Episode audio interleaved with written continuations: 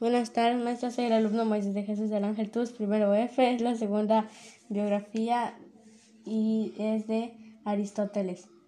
La biografía de Aristóteles es la teoría de la biología basada en la observación sistemática y la recopilación de datos, principalmente zoológicos, incorporados en los libros de Aristóteles sobre la ciencia.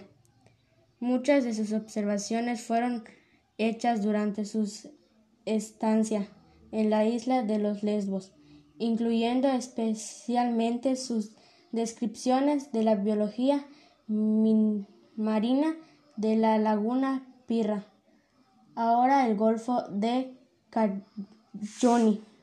Su teoría es basada en su concepto de forma que se deriva de la teoría de las formas del, de Plantón fomento el estudio de, la, de esta ciencia, escribiendo que en todas las cosas de la naturaleza hay algo maravilloso. Aristóteles trató sistéticamente campos de la botánica, zoológica, anatomía, embriología, teratología y fisiología.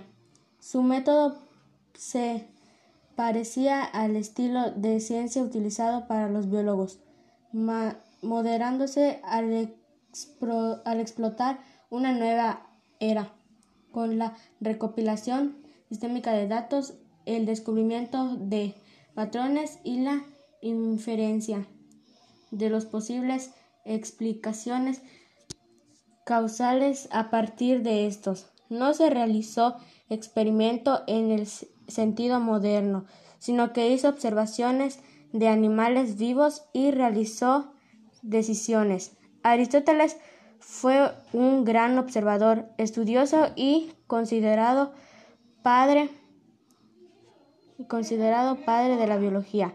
Describió más de 500 vivientes y decisionó más de 50 especies.